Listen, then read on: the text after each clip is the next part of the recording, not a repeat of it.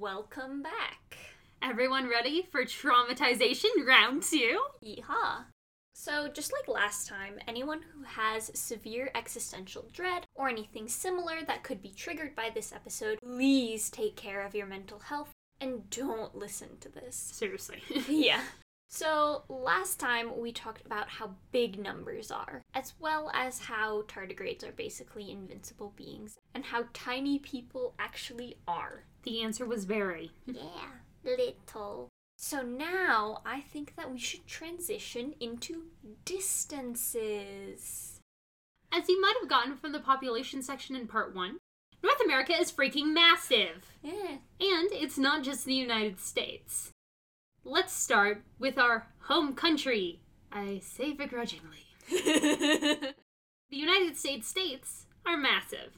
One of our states, Rhode Island, is actually so small that the other states mostly make fun of it. yeah.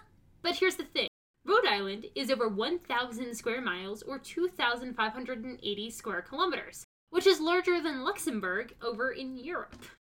Our second smallest state is Delaware, which most Americans just forget exists in the first place. Sorry to all people from Delaware who are watching this. Ah, don't be sorry. We have too many states. And too much land. Yeah, it's like, do I know where Wisconsin is? No. Vaguely. Yeah, I mean, like a little bit. And like Montana, maybe. Well, Delaware, second smallest state, is nearly double Rhode Island's size. And by the time that you jump to our third smallest state, Connecticut, the area is already reaching 5,000 square miles, or about 12,950 square kilometers. This is larger than either Jamaica or Cyprus. Now, New York State is much more than just the city, though said city is absolutely massive in its own right. But New York State clocks in at 47,000 square miles, or 121,700 square kilometers, which is the size of North Korea. so, if you've ever wondered how big the United States are, just remember that one of our medium small states is larger than North Korea. Moving on, you have Florida, which is infamous for its wild animals and people. Florida is nearly 54,000 square miles, or 139,800 square kilometers, which is a fair amount larger than Greece. Have I mentioned that Florida is only about halfway up the list of states areas? It's ranked as 26th largest. now, Midwest states like Colorado, Kansas, and Wyoming are just ridiculously big. Yeah, the yeehaw states do be pretty large. Yeah, speaking of Colorado, that state clocks in at 104,000 square miles, or 269,360 square kilometers, which is just a touch smaller than New Zealand. Now let's look at California. This is the United States' third largest state, and it is half again as large as Colorado. For reference, she means one and a half times the size. I just refuse to change that in the script, no matter how much it confused Dan. You're welcome. California is larger than both Japan and Germany. I mean those separately, not combined. Otherwise, Yeah. California would be absolutely massive. Look at Alaska. I mean, it's already massive, bro. but even more so. You Europeans wonder why we think your countries are so adorably small. yeah. Uh, just look at California. And Mhm. if that was not quite satisfactory enough for you, let's look at Texas. This is another behemoth state with a total area of 260,000 square miles, or 673,400 square kilometers. At this point, we've passed the sizes of France and Spain, and heck, even Sweden, on the scale of largest countries and are rising above the size of Afghanistan. So if Texas was its own country, or rather, if Texas was still its own country, it would be the 41st largest country in the world and account for nearly one half of 1% of the entire world's landmass. Which is insane. Texas should not have this much land. But if you thought that Texas was big enough, Alaska is huge. Alaska takes Texas's land and more than doubles it. It is 570,000 square miles, which is otherwise known as 1,476,000 square kilometers. oh. Its size puts Peru to shame and would clock in as the world's 20th largest country based on its land area alone. If anyone has seen a map with Alaska on it, you know there is a lot of sea area on there. Yeah. its landmass alone accounts for approximately 1% of the world's entire landmass. Oh. Which is so insane to think about. But since the US states are mostly specks of dust compared to uh, some of the Canadian provinces, except Alaska, which is somehow larger than all but one of Canada's provinces, Hmm. let's move into our northern neighbors. Canada has a smaller population than California, yet it is larger than the United States and China. Ah, it's too cold there. Weak. I don't. Wha- look. Now then, Canada's smallest province is Prince Edward Island, Aww. which is pretty dang small. It's about 2,100 square miles or 5,660 square kilometers, which is a little bit larger than Delaware. So when we jump up to the next smallest province, Nova Scotia, we find that this is nearly 10 times the island size at 20,600 square miles or 53,350 square kilometers. Hmm. We're starting to get up there. Ah, just, just, just beginning. By the time we get to Canada's 10th smallest province, things actually start to get considerably larger. Newfoundland and Labrador is 145,000 square miles or 374,000 square kilometers, which is about the size of Montana. And for those of you outside and inside the US who had no clue that that was a thing until today, don't worry! I only know two more things about this state. One, that it's big, and two, that it borders Canada. And three, that it's cold. Congratulations, you now know just as much about Montana as we do. Going back north to Canada's top five provinces, Ontario is nearly three times the size of Newfoundland and Labrador. Because if things are big in America, they're even bigger in Canada. Ontario is 355,000 square miles, or about 920,000 square kilometers. We're officially in the provinces larger than Texas category, and we're only in the top 5 out of 13. Hmm. And in terms of countries, Ontario is about the size of Nigeria, which, if you look it up on a map, is a pretty sizable country. Yeah. Let's move up to to the Northwest Territories.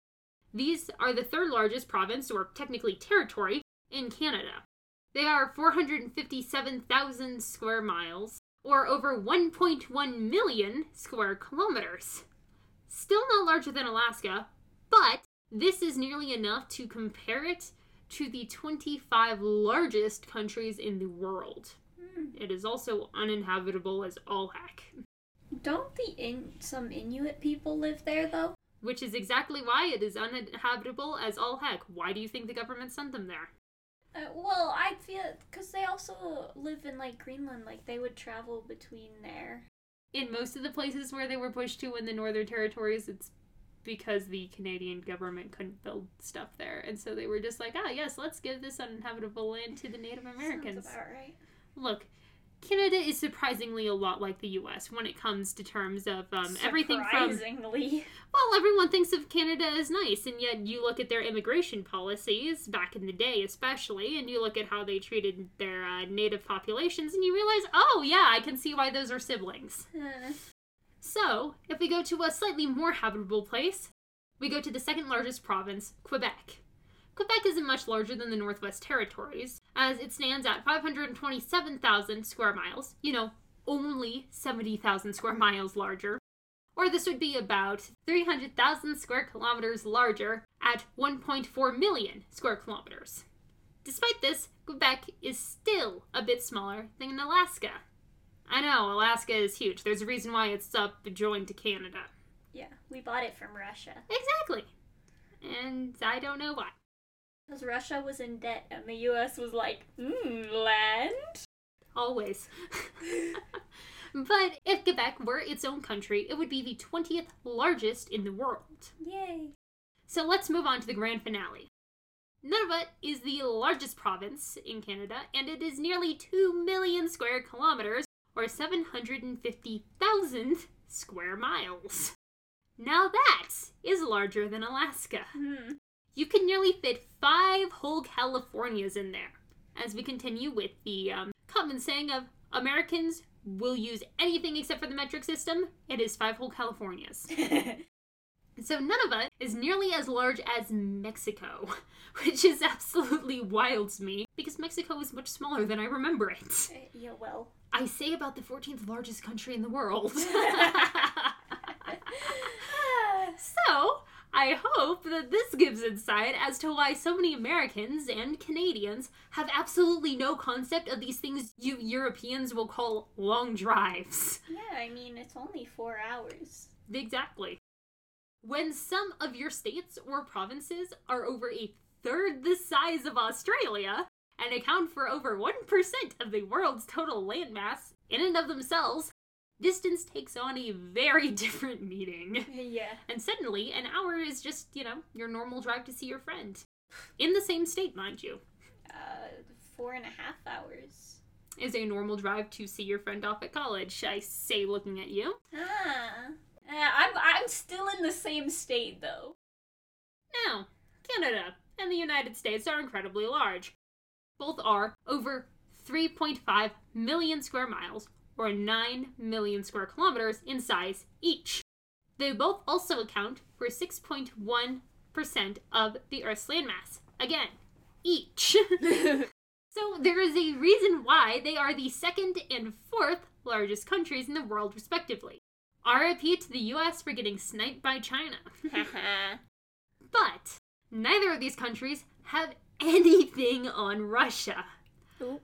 Russia is absolutely massive. It is 11% of Earth's total landmass. Canada, again, is barely over 6%. Russia is 11. Mm-hmm. Russia is over 6.6 million square miles, or 17 million square kilometers, which is nearly double the area of the United States. I mean, to be fair, a lot of it isn't really habitable. That is fair. Please leave the wildlife to its own mini semi habitable for them territories. but there is a reason why Russia takes up nearly a third of all of Asia.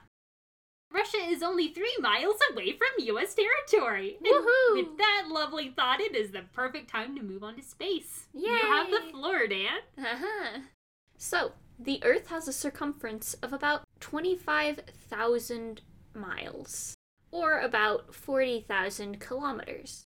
If you drove at 100 miles per hour, which is about 160 kilometers per hour, it would take about 250 hours, or 10.4 days, to circle the Earth. Ah, perfect road trip. yeah. I swear it takes longer to go from state to state than it does to go around the entire freaking globe. Uh, I mean, it doesn't include breaks, though. It doesn't include traffic. The distance to the moon is about 200,000 miles, or about 322,000 kilometers. So, if you again drove at 100 miles per hour or 160 kilometers per hour, it would take 2,000 hours, or about 83 days. So you know what is that about eight times more or less? Yeah, the uh, distance. something like that. Hey, I can do math. Distances between the planets are also ridiculously long. Gee, who would have figured? the Earth, for example, is almost 95 million miles away from the Sun. To put this in a better distance, there are about 12,000 Earths of distance between us and the Sun. So, again, if you drove at 100 miles per hour or 160 kilometers per hour, you would be dead before you reached the Sun, because it would take 108 years. Some people live to 108. But did they get their driver's license at zero? Oh, that's true. To mention, like, the heat of the sun. We're already driving towards the sun. We expand our imagination. Yeah, fair enough. Jupiter's even worse.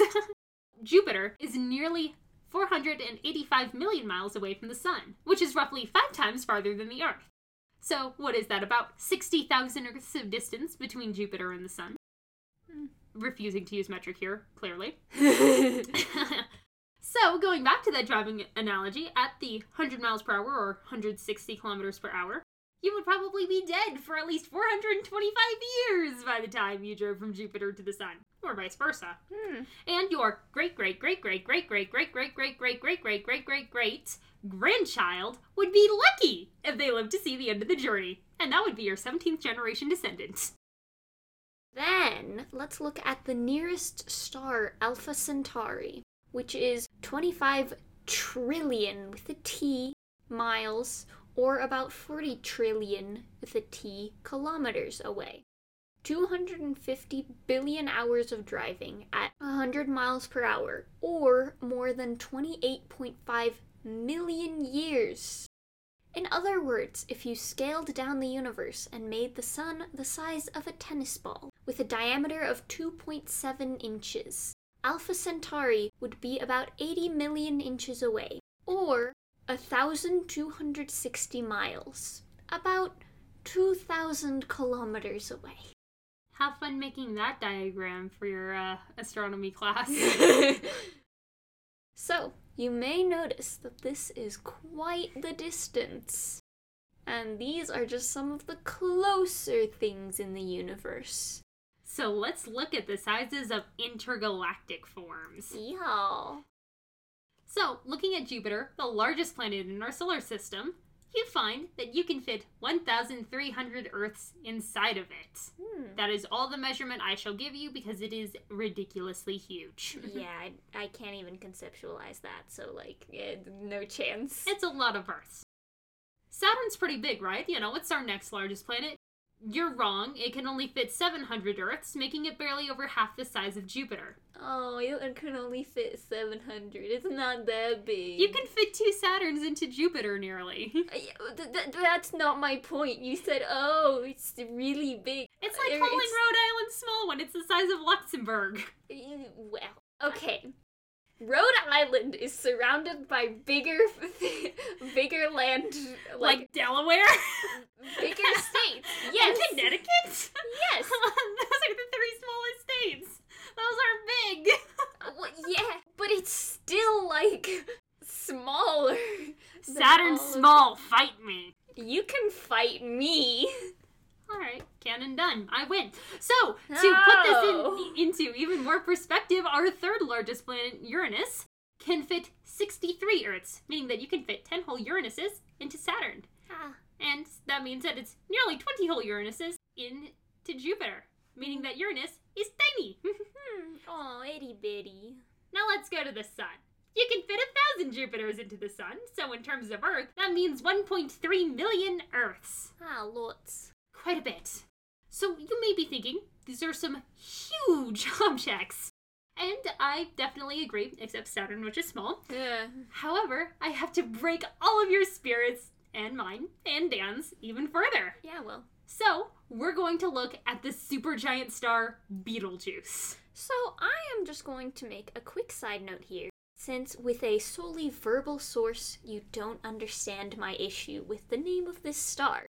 So, first, yes, it is pronounced Beetlejuice. I'm not too bothered by that. I mean, like, I it's it's like weird, but like, sure, whatever. Get in that Halloween reference. Yeah, it's like I acknowledge naming things is hard. I don't judge too harshly. What I do judge harshly, however, is the way that it's spelled. It is spelled B E T E L G E U S E. Beat L Juice. Betelgeuse. Eh, well, English language can be pronounced all sorts of ways. yeah. Now, if you have auditory processing issues, like me, that will mean next to nothing to you. But I highly recommend looking it up. Or I think it's in the summary. It absolutely is. Yeah. Anyway, so that will help you fully understand my plight. Anyway, so side note over. Beetlejuice, right? This is a huge star and also coincidentally an amazing musical. so, this is why the star is called a super giant. Quickly think back to distances. The distance from the sun to Jupiter, that was quite a ways. Well, that distance is less than the radius of Betelgeuse. Ah. This distance from the sun to Jupiter is less than half of Betelgeuse's diameter. Yeah, so, and just in case you don't know what radius and diameter are, radius is from the center to the outside, and diameter is to radius. Yes. Radius times two, or basically to go across a circle. yeah. if the sun were scaled down to the size of a mango, Beetlejuice would be the size of Europe's second largest stadium, Wembley Stadium. So, if you go from a mango to a place seating 90,000 people, which some estimate to be over or around a billion mangoes. which is a lovely way for me to die, might I add. Eh, very easy. Anyway, I'd like to add in that Betelgeuse isn't even close to the largest star in the universe either. How dare you slight the star I've been in love with since middle school? Yeah, well, it's, it's still not the largest star. Fight me. And you said Saturn wasn't small. You. Oh. Anyway, I hope that you're all fully traumatized by the size of things. So, why not terrify you all with the length of time? I'm already terrified by the time you mention the word. Astrophysicists have found that the time from the Big Bang to now is about 13.7 billion years. This isn't very easy to conceptualize because billion is already like a big number, and even though I gave like kind of a reference last episode, I still don't know how big that is to be honest. Like, I, it's big. Let's roll back to when I talked about it. So, 1 billion was about 31.7 years. 13.7 billion would be about 435 years. Another way to look at this is by scaling the cosmic history, as in all of time since the Big Bang essentially, Hmm. into the length of a calendar year. So on this calendar, the Big Bang would begin at the moment of January 1st, and right now would be December 31st at 11:59:59 p.m. as it turns over to the new year. So on this calendar, the sun and the planets would have formed in August of this cosmic year. The oldest known life on Earth would appear in September. Two months later, in November, you would find the first multicellular organisms. You know, it took two months for that. The first four limbed animals would appear on December 20th. The first dinosaurs on December 24th. Merry hmm. Christmas, y'all. My present, dinosaurs. yeah. On the 29th, the dinosaurs would be wiped out. Because, I mean, like, let's face it, that's what happens when you're given a Christmas gift. It's just kid, toy, gone. Uh, my dog when we, give, when we give her a stuffed animal. Exactly. Merry Christmas. Oh, there it goes. oh, Huh? same with the dinosaurs. How about humans? We will come around at 11:54 p.m. on December 31st to ring in the new year. We would finally get the pyramids of Egypt at 11:59 in 50 seconds. Finally, one second before midnight would be when Leonardo da Vinci begins a series of anatomical drawings. My source said it was when Christopher Columbus, quote unquote, discovered America. But I have way too much salt against that man. Anyway, sleep well tonight, kids. And we'll catch you next time.